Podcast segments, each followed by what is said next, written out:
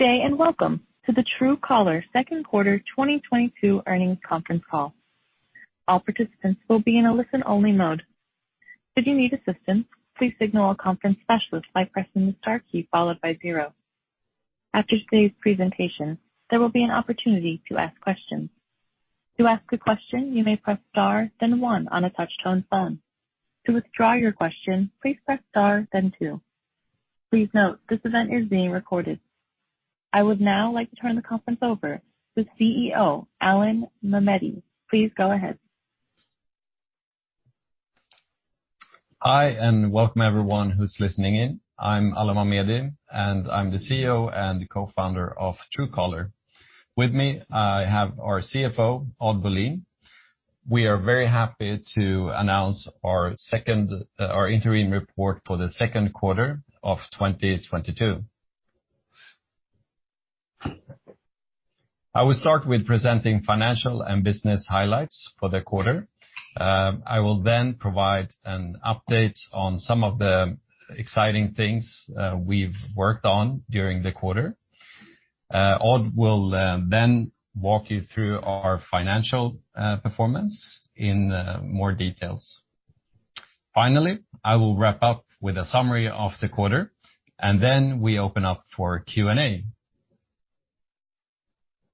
So let's get started with highlights of the quarter.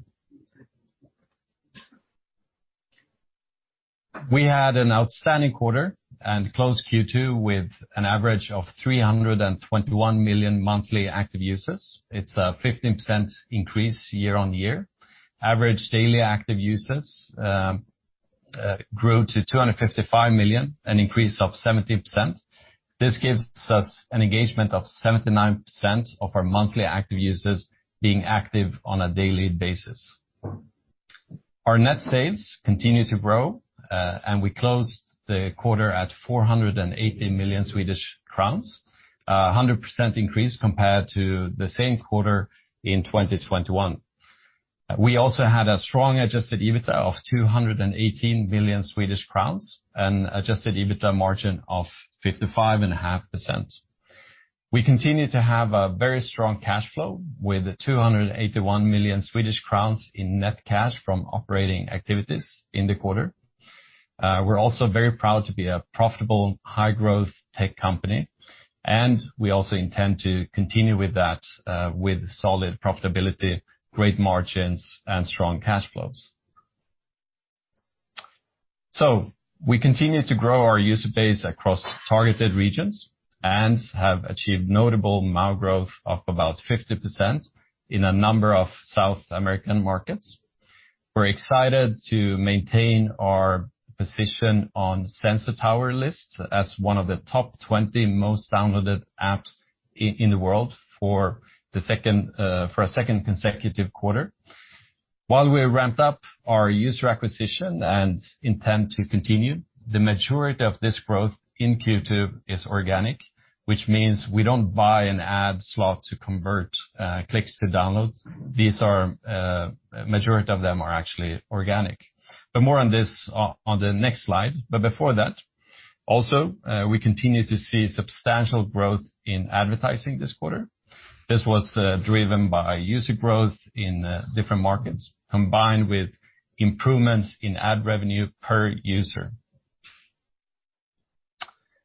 Demand for Truecaller for Business continues to grow, and the composition of our customer base demonstrates the relevance of our offerings to a wide range of industries.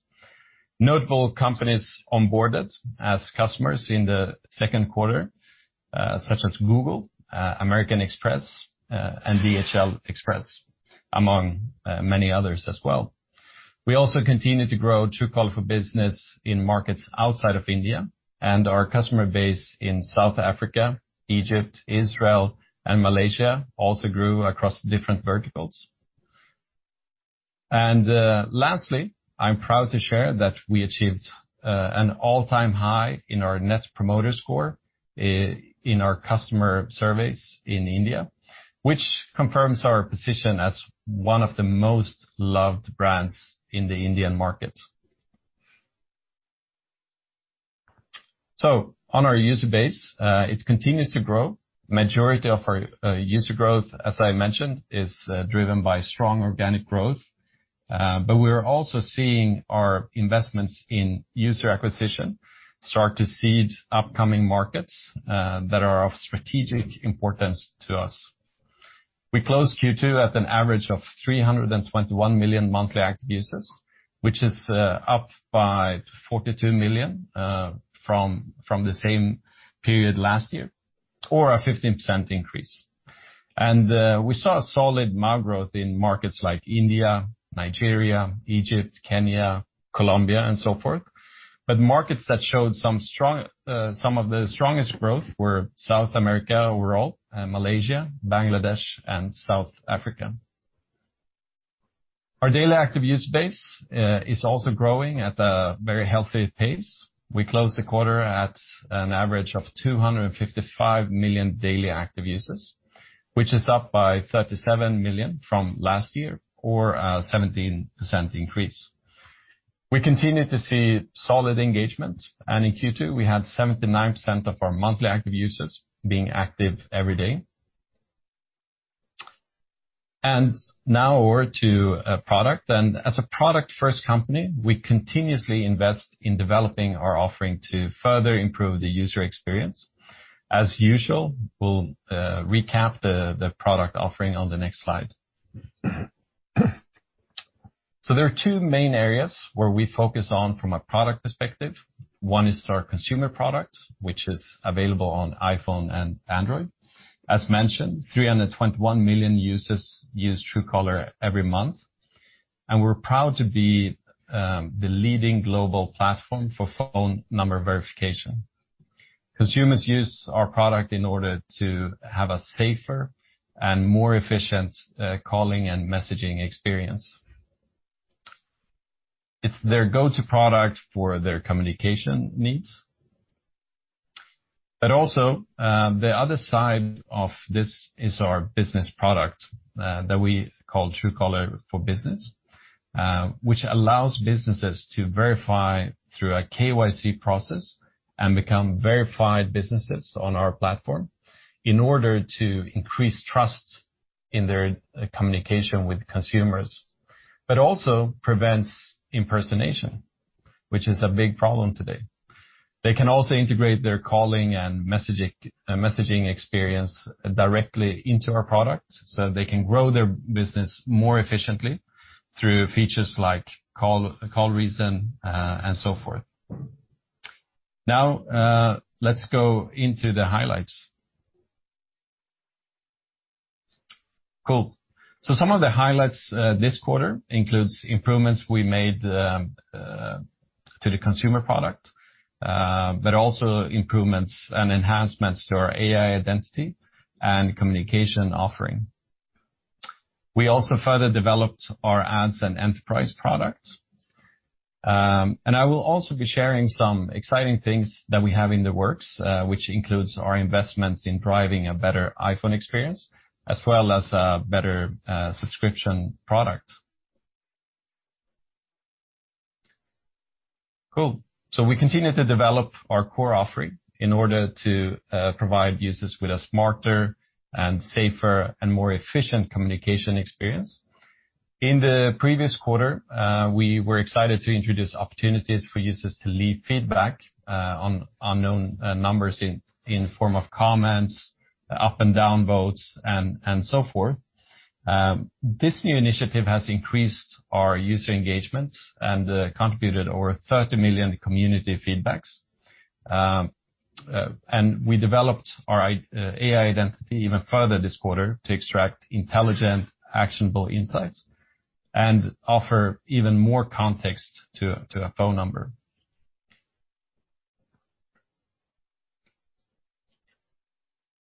Just one second.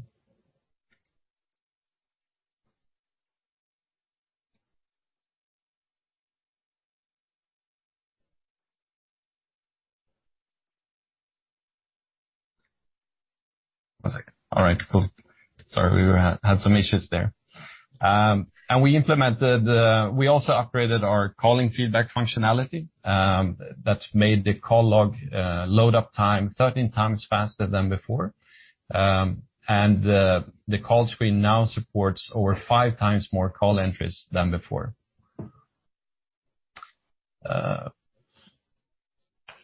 Let's see here.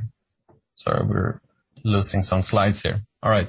So on the messaging and SMS side, we started to see strong traction from improvements rolled out in previous quarters, especially through increased engagement with our messaging product. We also introduced some new features since transactional and personal information in messages becomes more and more common. Our users have asked for an extra layer of protection, which is why we now have the option to set a passcode lock on their messaging tab. The passcode lock is easy to set up and supports biometric and fingerprint authentication. We've also made some changes to improve the UX for Smart SMS, which categorizes and highlights the most important messages for our users. The search experience within Smart SMS is now more intuitive, and it's now easier to find what you're looking for. We also made improvements to better accommodate coupon codes sent on SMS, an incredibly popular marketing channel used by businesses in many of our markets. Users can now easily find coupon codes and interact with them more efficiently through Smart SMS. We really want to thank our users who kept feeding us with feedback and great ideas. And these are the ideas and inputs that we take into our roadmap when we develop the product further. On our paid offering, we continue to work to give our subscribers more value.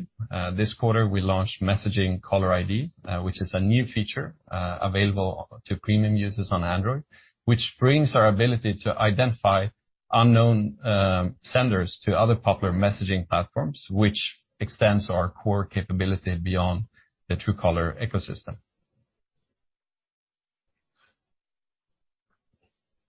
On our paid offering, we continue to work to give our subscribers more value. This quarter, we launched Messaging Caller ID, a new feature available to premium users on Android, which brings our ability to identify unknown senders to other popular messaging platforms and so forth.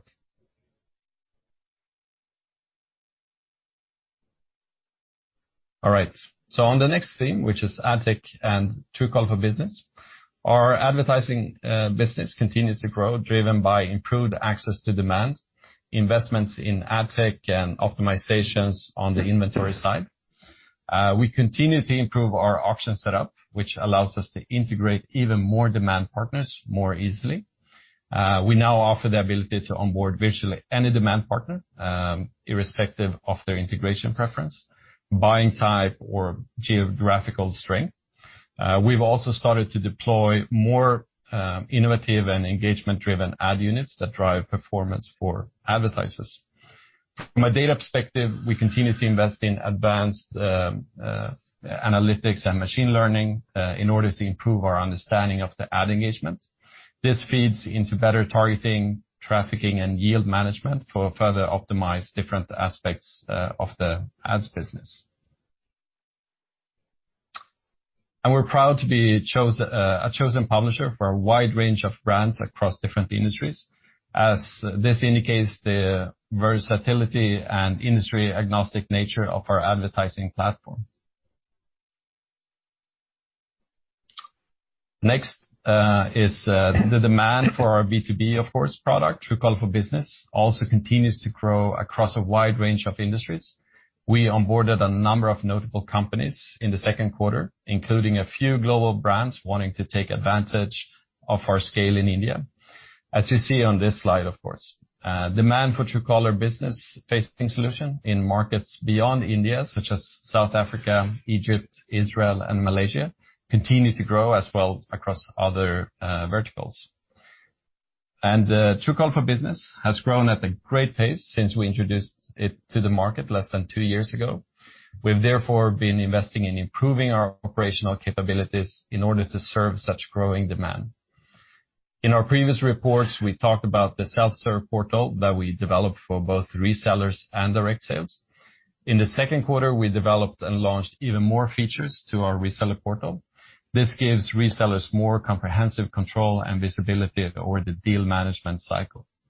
We also invested in automated market intelligence capabilities in this second quarter, enabling more efficient sales operations. On the business product itself, we continue to explore new use cases and develop more value-added services in addition to the core business offering. Our reseller partnership for business messaging with Tanla was commercially launched in the second quarter. Within 1 month of commercial launch, the partnership has successfully delivered millions of business messages and is expected to ramp up in volume over the year. Now on to some of the exciting things we're actively working on. We've invested in completely rebuilding our offering on iPhone and is planned to be released later this year. Our team progressed significantly on revamping the iPhone app, which will deliver a brand new experience for both free users and subscribers. The new iPhone experience will offer a refreshed look and fundamentally better user experience from end to end, including a faster and smoother search and caller ID experience that we believe is much closer to what we offer on Android. The upgraded app will also provide a new premium experience on iPhone to support new plans. Some of the plans will include the Truecaller Assistant, which is fully integrated offering from our acquisition of CallHero. And we're very excited that after only a few months of acquiring CallHero, we'll soon be ready to introduce the Truecaller Assistant to the market. Truecaller Assistant is an enhanced call screening solution for both Android and iPhone that automatically answers calls, filters spam, and show the user what the caller wants in real time. We believe that Truecaller Assistant will take call screening to the next level and will be a strong addition to our premium offering. The fully integrated product will be made available to premium users in select markets in the second half of this year. Now, over to Odd to talk about our financial performance. Thank you. Okay, thank you, Alan. It's time to look a bit deeper than into the financial performance this quarter. And we'll start as usual with the revenue development. As you can see in the report, and then I'm happy to say it continues to be strong.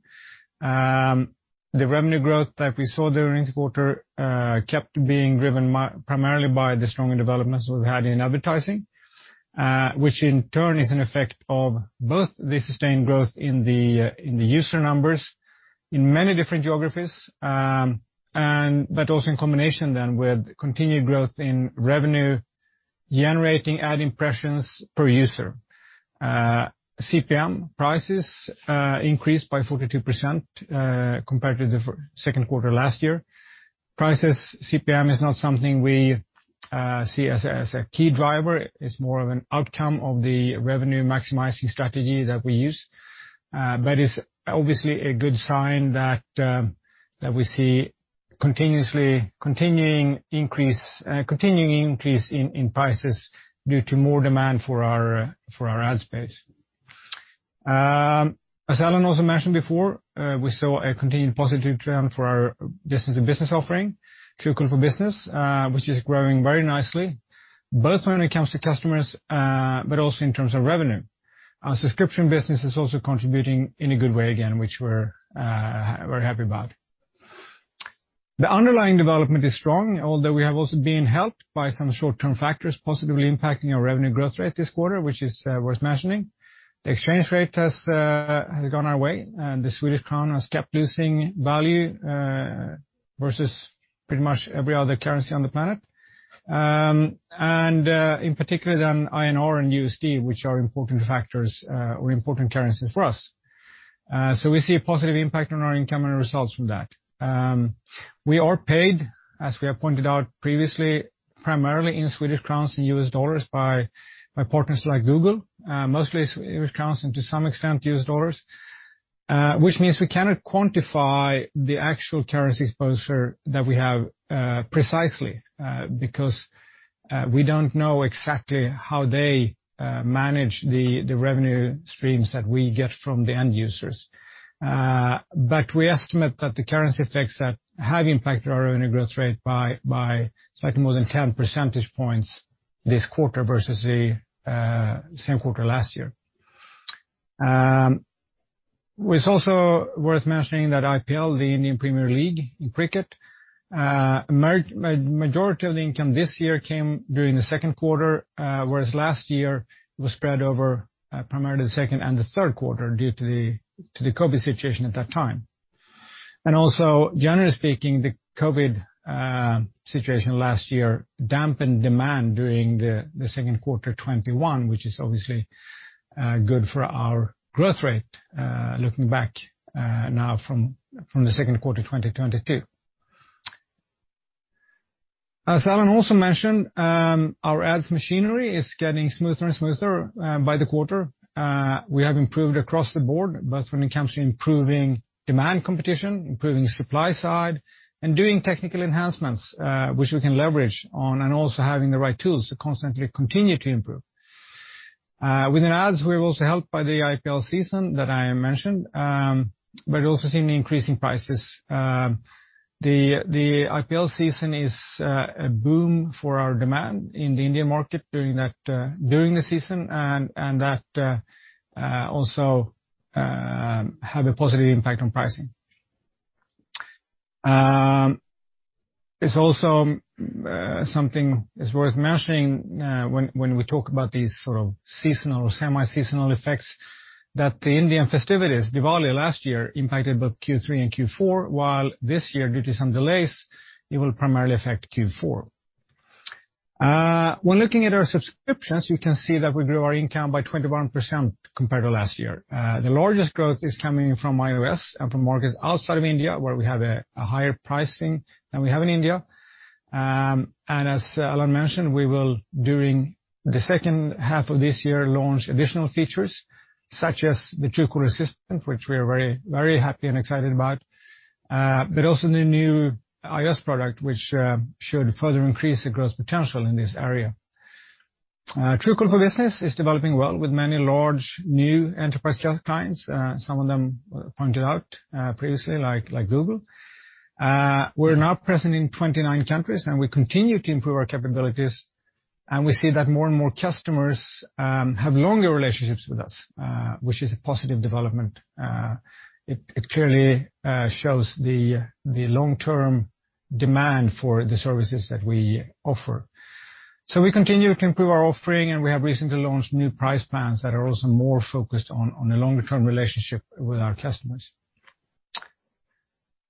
Gross margin-wise, we saw a 3% gross margin increase versus the same quarter last year, but it's been very stable during the last quarters.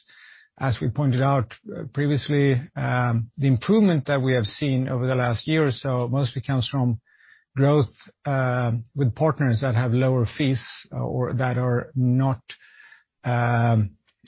transparent enough on their fee structure for us to book the revenue gross. We book the net, and we then have a 100% gross margin on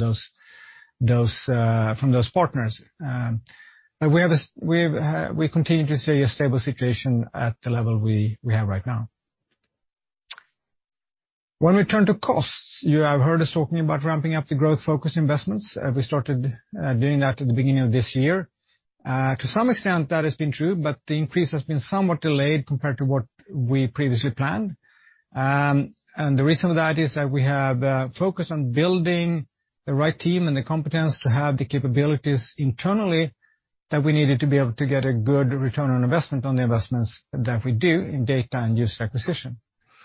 Now, shipping of preloaded devices have started somewhat more slowly than we anticipated. Nothing has changed in terms of volumes and number of phones that are going to be distributed eventually, but it's been a slightly slower start than we anticipated, but it will ramp up over the next quarters. This quarter, you also see employee expenses taking a jump, which is due to some different factors. We have a larger number of FTEs. That's obvious because we're growing. We have had an annual salary revision in April this year, but you also see increasing incentive costs. As you know, we implemented our first incentive program as a public company. We weren't really public at that time, but we started that end of last summer, just ahead of the IPO. That was primarily based on warrants and options. We started a new program this year, which is warrants and restricted stock units. And the restricted stock units show up in a different way in our profit and loss account. We see a cost that we need to book for IFRS reasons, has no cash flow impact at this time, and won't have any cash flow impact until at earliest 2024, when we have to pay social security fees for the values of the shares that are being given to our employees in Sweden at that time. Now, the cost for this year's program, the RSU-based program, will increase going forward. The second quarter this year only included those costs during 1 month, and obviously for future quarters we'll see the full 3-month impact. This cost could also potentially be pretty volatile, depending on the share price development. But in our reporting, we will break out costs of incentive programs to help you and every other investor and analyst see the development, both including and excluding the incentive programs. I understand fully well that some of you will look at this, including incentive costs, although some of you will be more interested in the non-incentive cost-related employee costs. Looking at profitability, our adjusted EBITDA more than doubled, and the margin increased to 45.5%. If we were to exclude the incentive cost, we would have been very close to 47% during the quarter. As pointed out earlier, we are continuing to gradually ramp up the investments in long-term growth, preloads, data and user acquisition, and branding campaigns. Obviously, the startup or the release of the new iOS version in the US, for example, will justify some marketing campaigns. We have strengthened our teams and more expertise within these fields, and we are ready to accelerate these investments further. And taken together with increased costs for incentive programs, this is expected to have an impact on our margins going forward. But we're also seeing that that will enable very good returns and growth for the longer term. Well, you've heard me saying this before, we're strongly cash generating. We had a cash flow of 288 million, free cash flow of 281 million Swedish crowns from operating activities this quarter.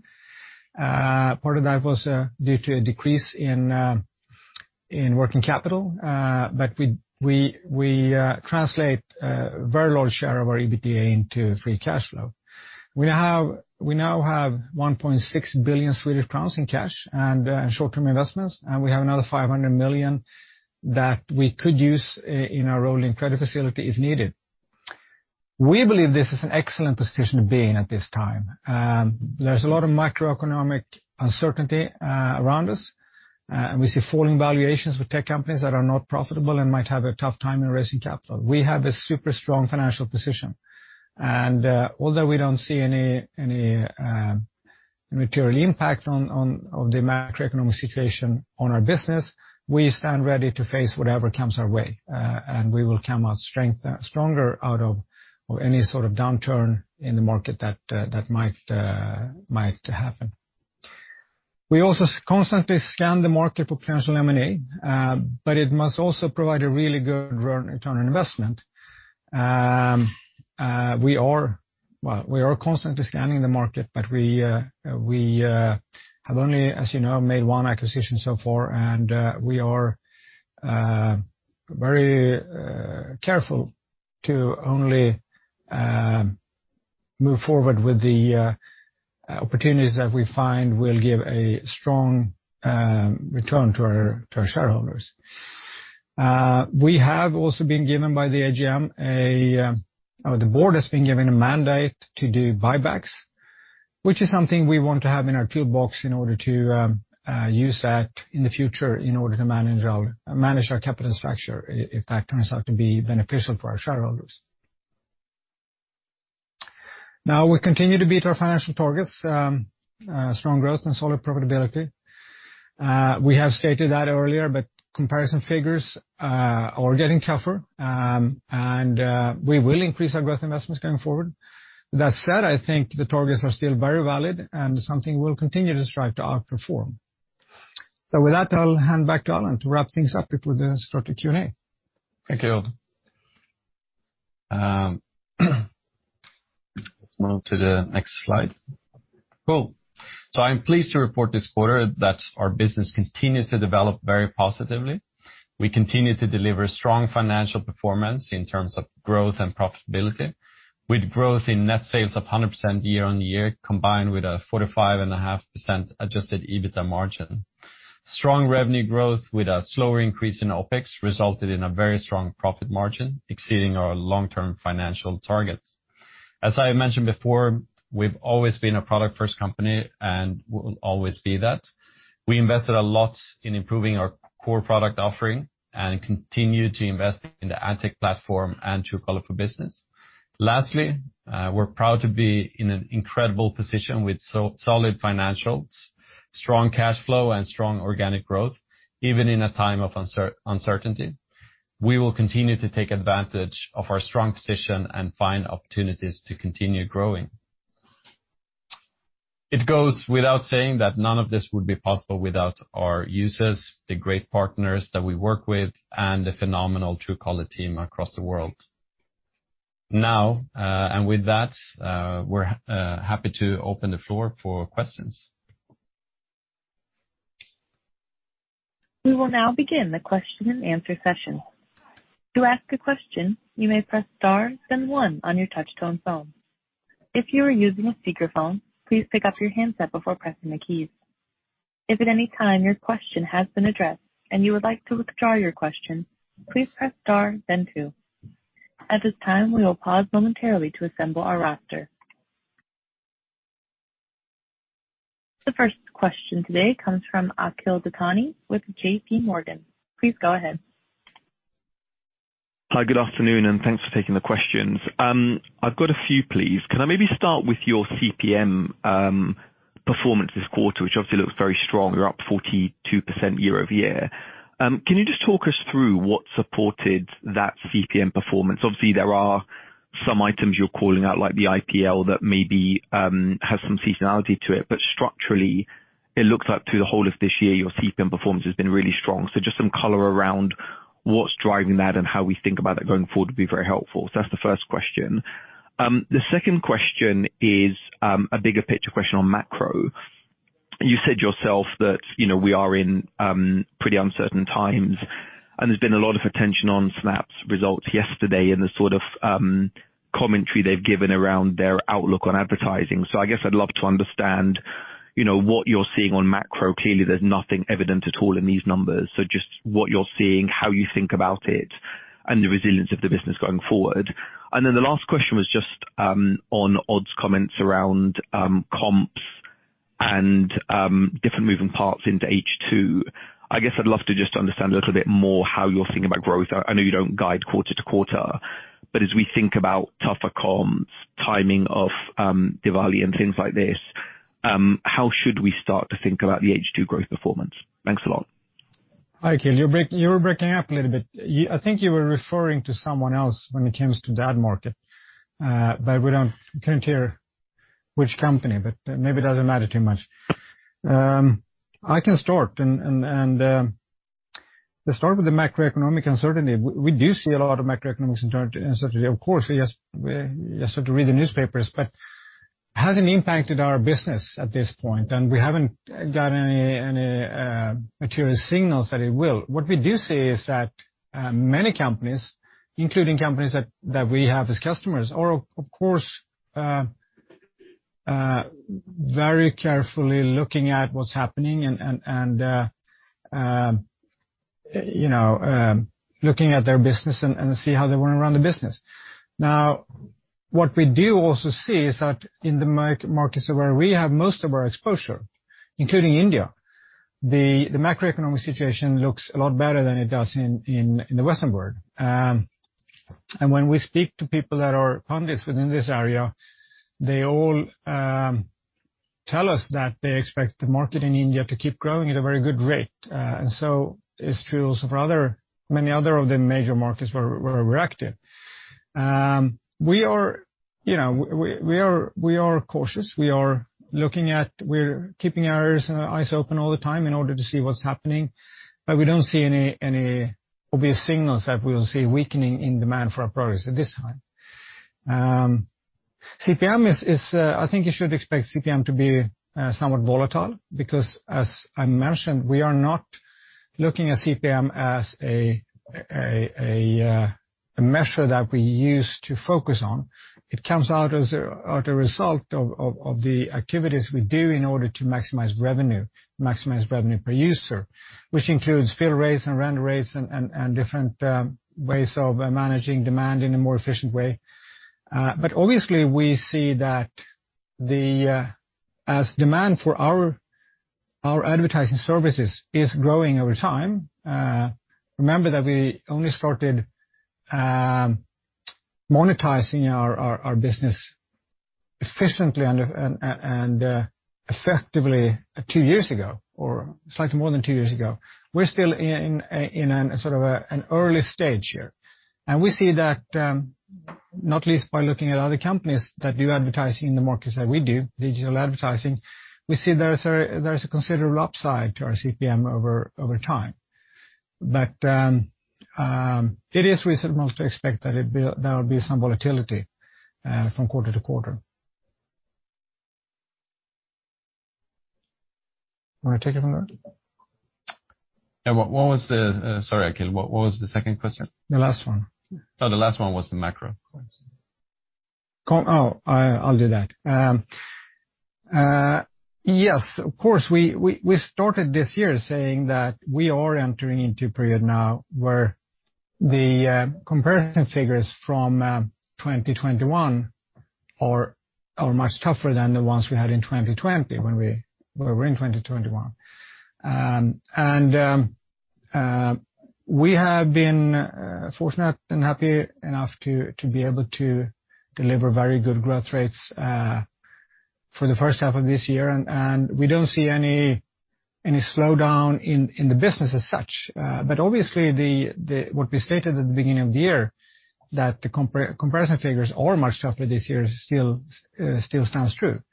Now, we had some tailwind during the first half of the year. It is quite possible that we'll have similar tailwind with the currency or exchange rates during the second half of the year. We don't know that. And we just wanted to point out that you need to take these kind of effects into account. Maybe if I can just add to what Odd was mentioning when it comes to the macro. I think another aspect to also keep in mind is the fact that, and you touched a bit on this, is the fact that we're still early in our development phase of our revenue models compared to some of the more mature companies within the tech space and ad tech space. They have many years of development in their product while we are a couple of years behind, which means that we still have opportunities that we're aware of that we're grabbing every quarter by building out our platform. So that, of course, will help us to some degree, even if market would change a bit. I hope we answered your question, Akil. Yeah, you did. Thanks very much. The next question comes from Predrag Savinovic with Carnegie Investment Bank. Please go ahead. Thank you very much, operator. Hi, Alan. Hi, Odd. And congrats. Quite strong figures today again. I'm going to follow up with a few questions, based on also what Akil asked, but let's start with the CPM. You said, Odd, it can be volatile. It was up 20% now compared to the quarter before. It's around 40 every year.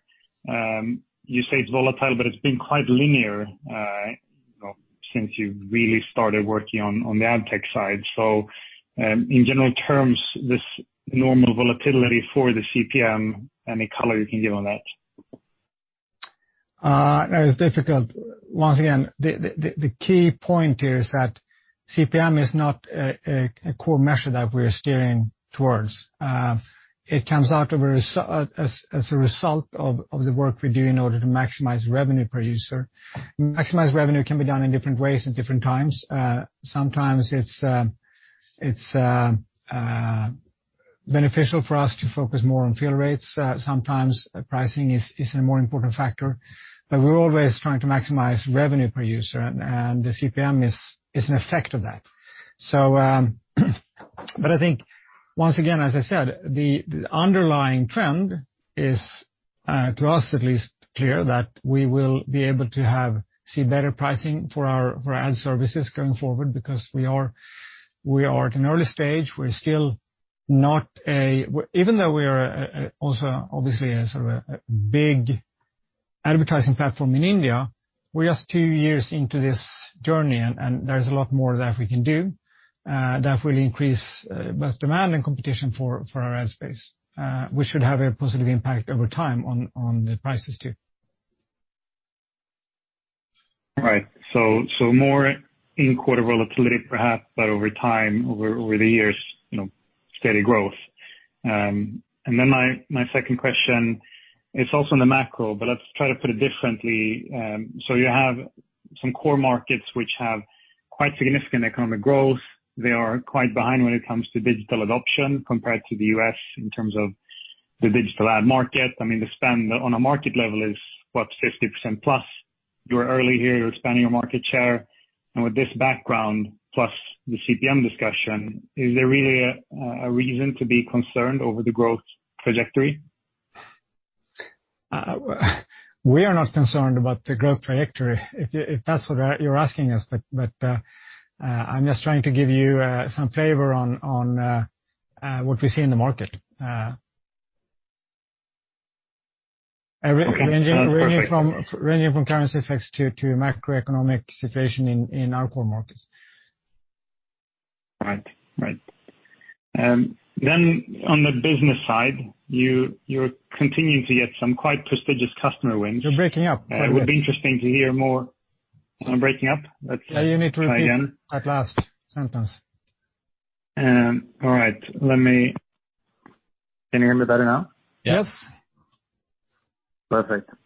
So on the Truecaller business side, there's quite some prestigious customer wins here, particularly Google. It would be interesting to hear your take on how will they use this product, how big can this partnership become? Then, I mean, this is really, really growing rapidly on a year-over-year or Q-over-Q basis, whichever metric one would prefer. So it would also be interesting to hear what else is in store here going forward in terms of development pipeline for this product category, partnership with Tanla, what could that imply? We have noticed there's been some quite large banks that start using Truecaller messaging as their messaging service for customer support. So there's quite a lot of things going on here. So just a general flavor on the Google contract, messaging product, and then product roadmap perhaps. Yeah, maybe I can take this one. So I think when it comes to Truecaller for Business, we have, we're still early in this phase, but I think what the team has been able to build in a very, very short period of time is quite phenomenal.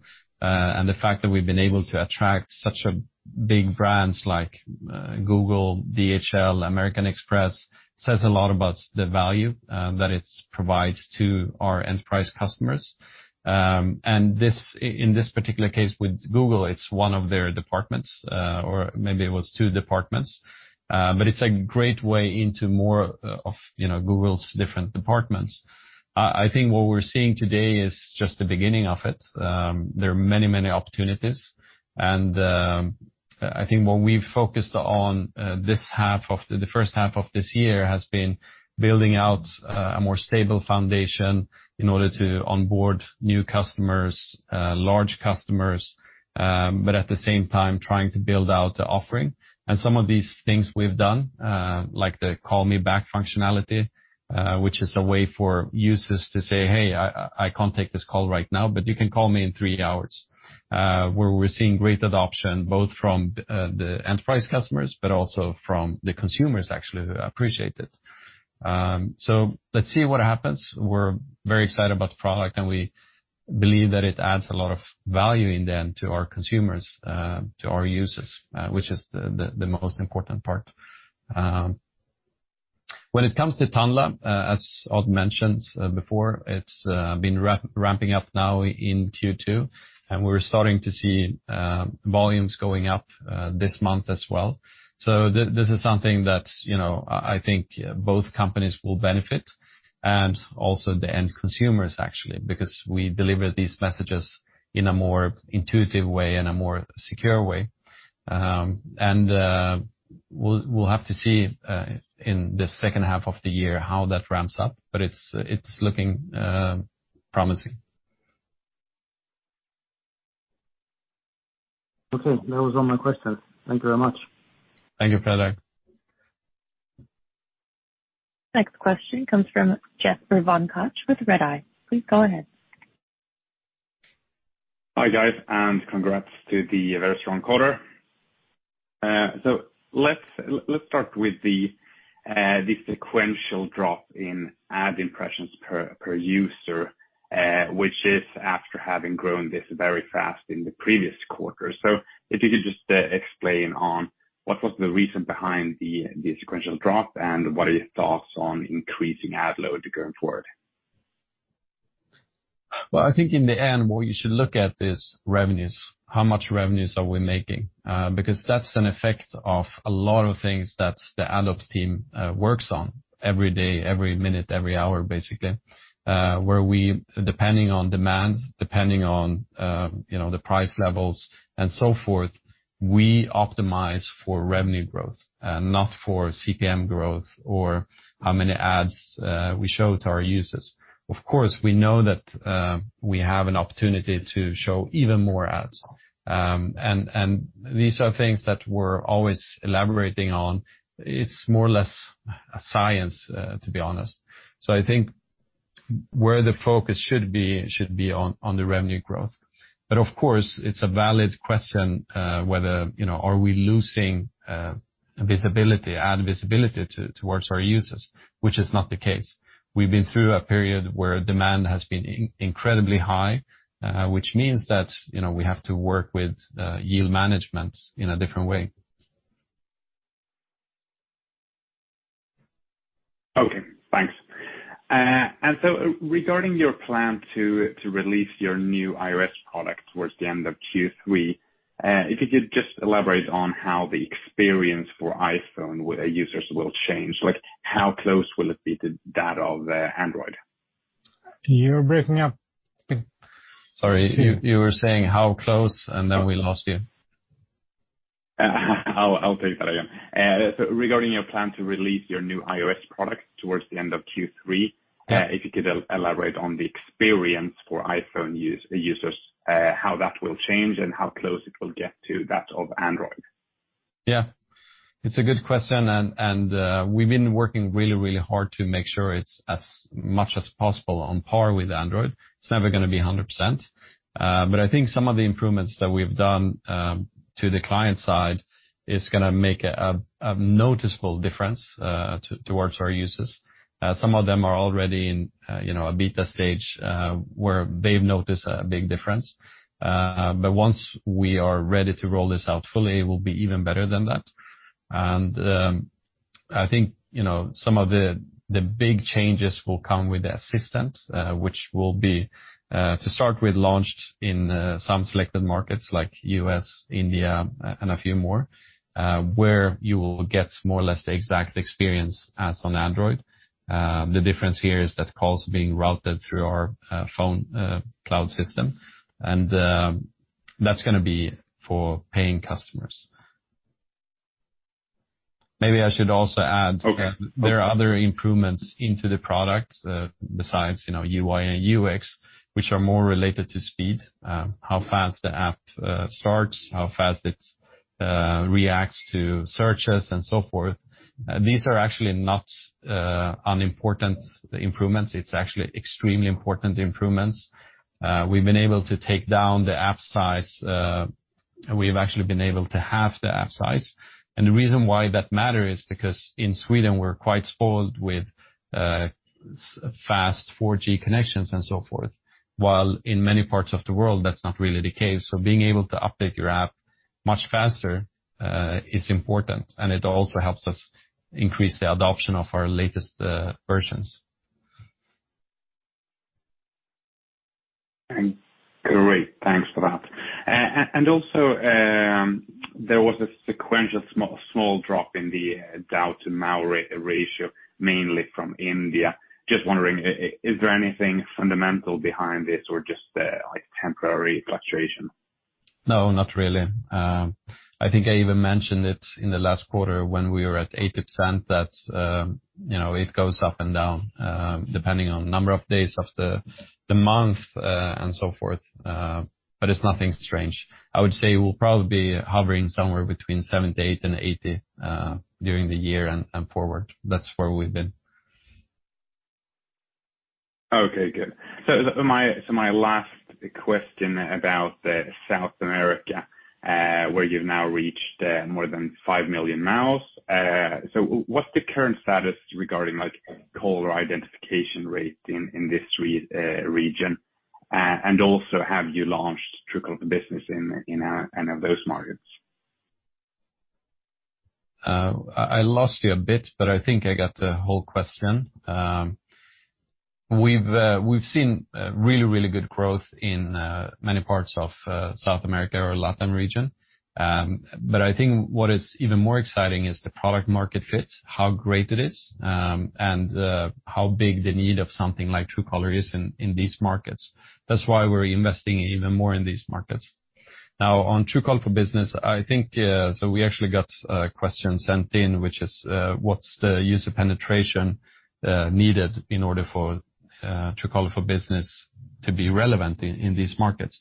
And I think it's hard to answer that question, but, and I think it's related to what you're asking. But what we've seen so far is that obviously in markets where we have strong penetration, 40-50+%, it's an easy sell. But even in markets where we have a lower penetration, maybe around 20%, we've seen still seen that the upsell is not as difficult that than might have been expected, actually, because the business model around this is volume-based. So, if we sign up DHL in Colombia, for example, they only pay us when they call users or customers who use Truecaller. So it incentivizes us actually to invest further in those markets. Great. Big thanks. That's all for me. Cool. Thank you. The next question comes from John Cardiff with Susan. Please go ahead. Great. Thank you. Just a few questions, please, again, from me. Firstly, I understand what Open Doors does for customers or users. I'm not quite sure what Open Doors does for Truecaller. Is it PR? Is it another source of advertising? What is it? It almost feels like at first it was.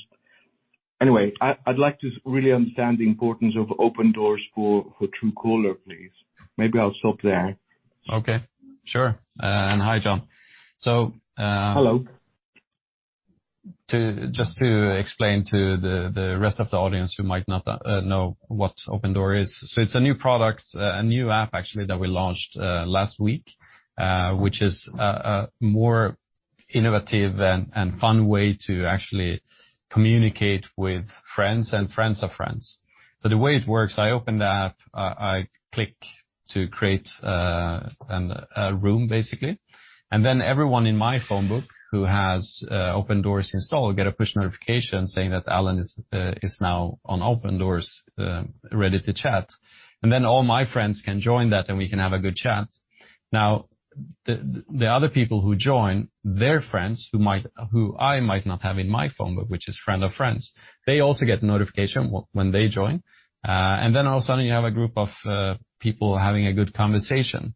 So it's a way to get people who know each other or friends of friends to conversate, basically.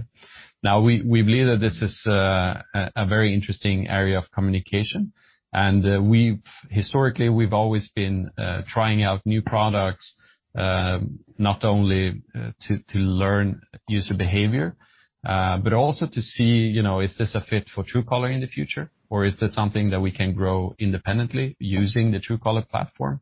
And I think it's important for a company like ours to always be innovative, try new things, don't be afraid of it. It's not just to be clear, there are no monetization plans in place right now, so we're not monetizing on this product. But on the other side, we're learning a lot about communication, which is the space we're in. Hope that makes sense. Oh, yeah. Maybe a longer conversation some other time about this, but thank you. Secondly, in terms of yes, I can get the app. The second thing is, I guess what I'm struggling with is, you said you have 5 million users in Latin America. And you mentioned Colombia, and I just sort of Googled the population of Colombia, and it's 51 million, just Colombia.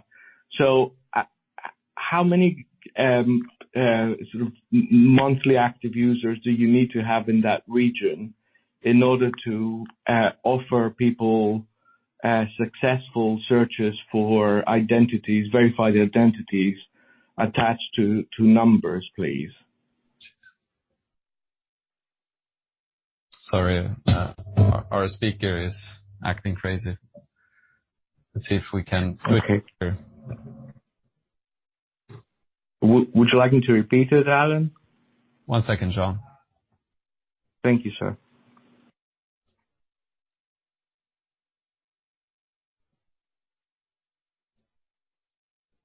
Okay. Can you hear us, John? Yeah, I can. Thank you. I'm just trying to figure out...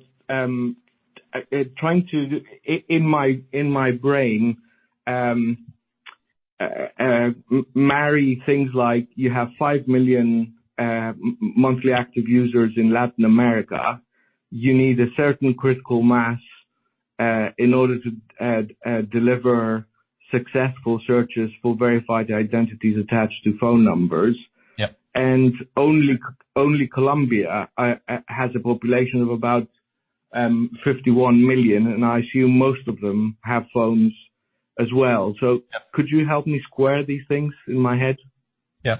So Colombia is the largest market for us right now in LATAM. But the hit rates and the data coverage is not based on the number of mouths we have today. It's based on how many users we've gained since we started the product or the company, basically. Because every user helps us improve, and then they might churn. So in the early phase, we churn users much faster because the data might be poor. But then over time, users stay a bit longer, and then later on, we can see that users who churned in the past are now coming back because the experience is much better.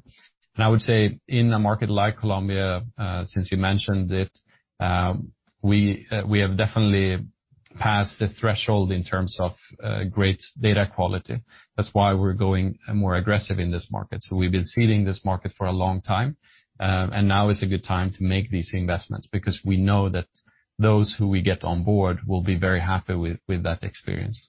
So we're in that growth stage, I would say.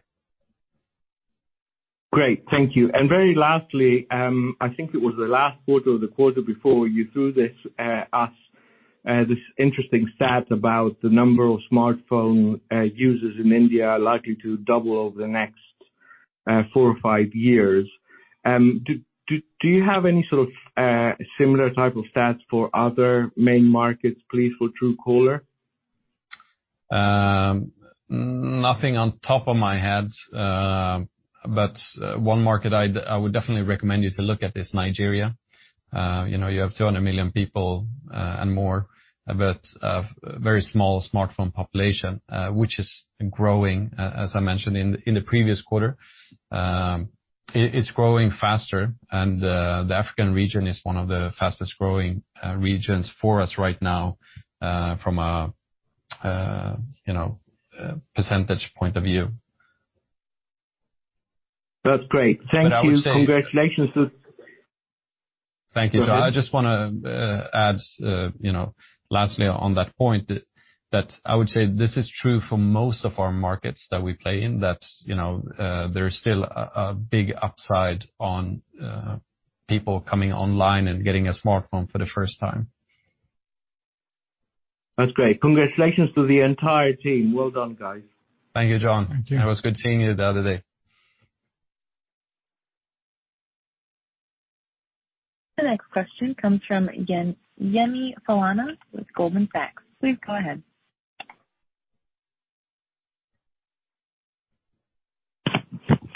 Good afternoon, Alan and Odd. A couple of questions from me.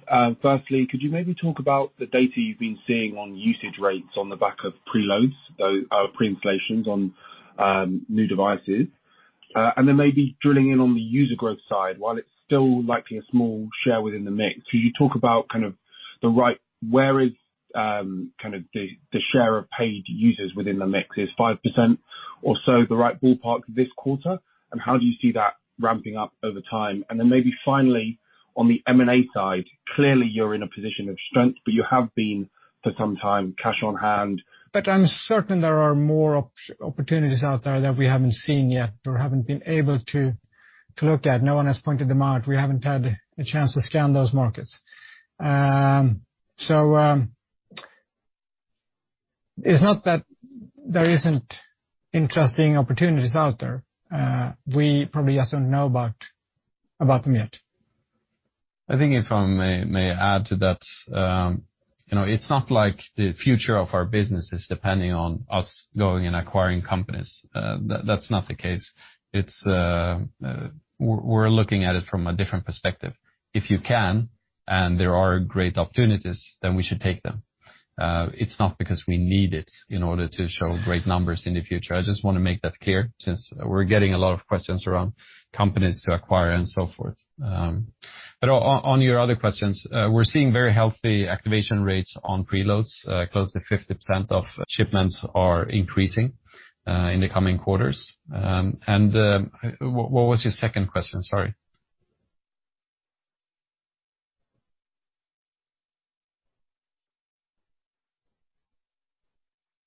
Apologies, I'm on mute. The second question was just on the user growth side. Obviously, CPMs have been strong, but the user growth is the underlying driver. And you were mentioning that paid user acquisition is becoming a bit more of a factor. So I wanted to know if 5% of kind of user growth from the paid channel was the right ballpark at the moment, and how that would ramp up over. I would say it's probably in the right ballpark, somewhere there. Also want to add that when it comes to paid user acquisition that we do, it's the strategy is more towards seeding the markets faster so that we can see a higher exponential. Why people download WhatsApp for Business is because they have dual SIMs on their phones. And that's a cool hack that people use in order to have WhatsApp on both of your SIMs that you have on the single device. So that's obviously contributing to. Okay, great. That's all from me. Have a good one. Thank you. This concludes our question and answer session. I would like to turn the conference back over to Alan Mamedi for any closing remarks. Cool. Thank you, everyone, for listening in. We're extremely proud of a great quarter. And given this is our fourth quarterly report that we've delivered since we went public in October last year, we're obviously very, very proud of being able to deliver these kind of numbers. And we're excited about the future and looking forward to see you on our next quarterly report. Thank you.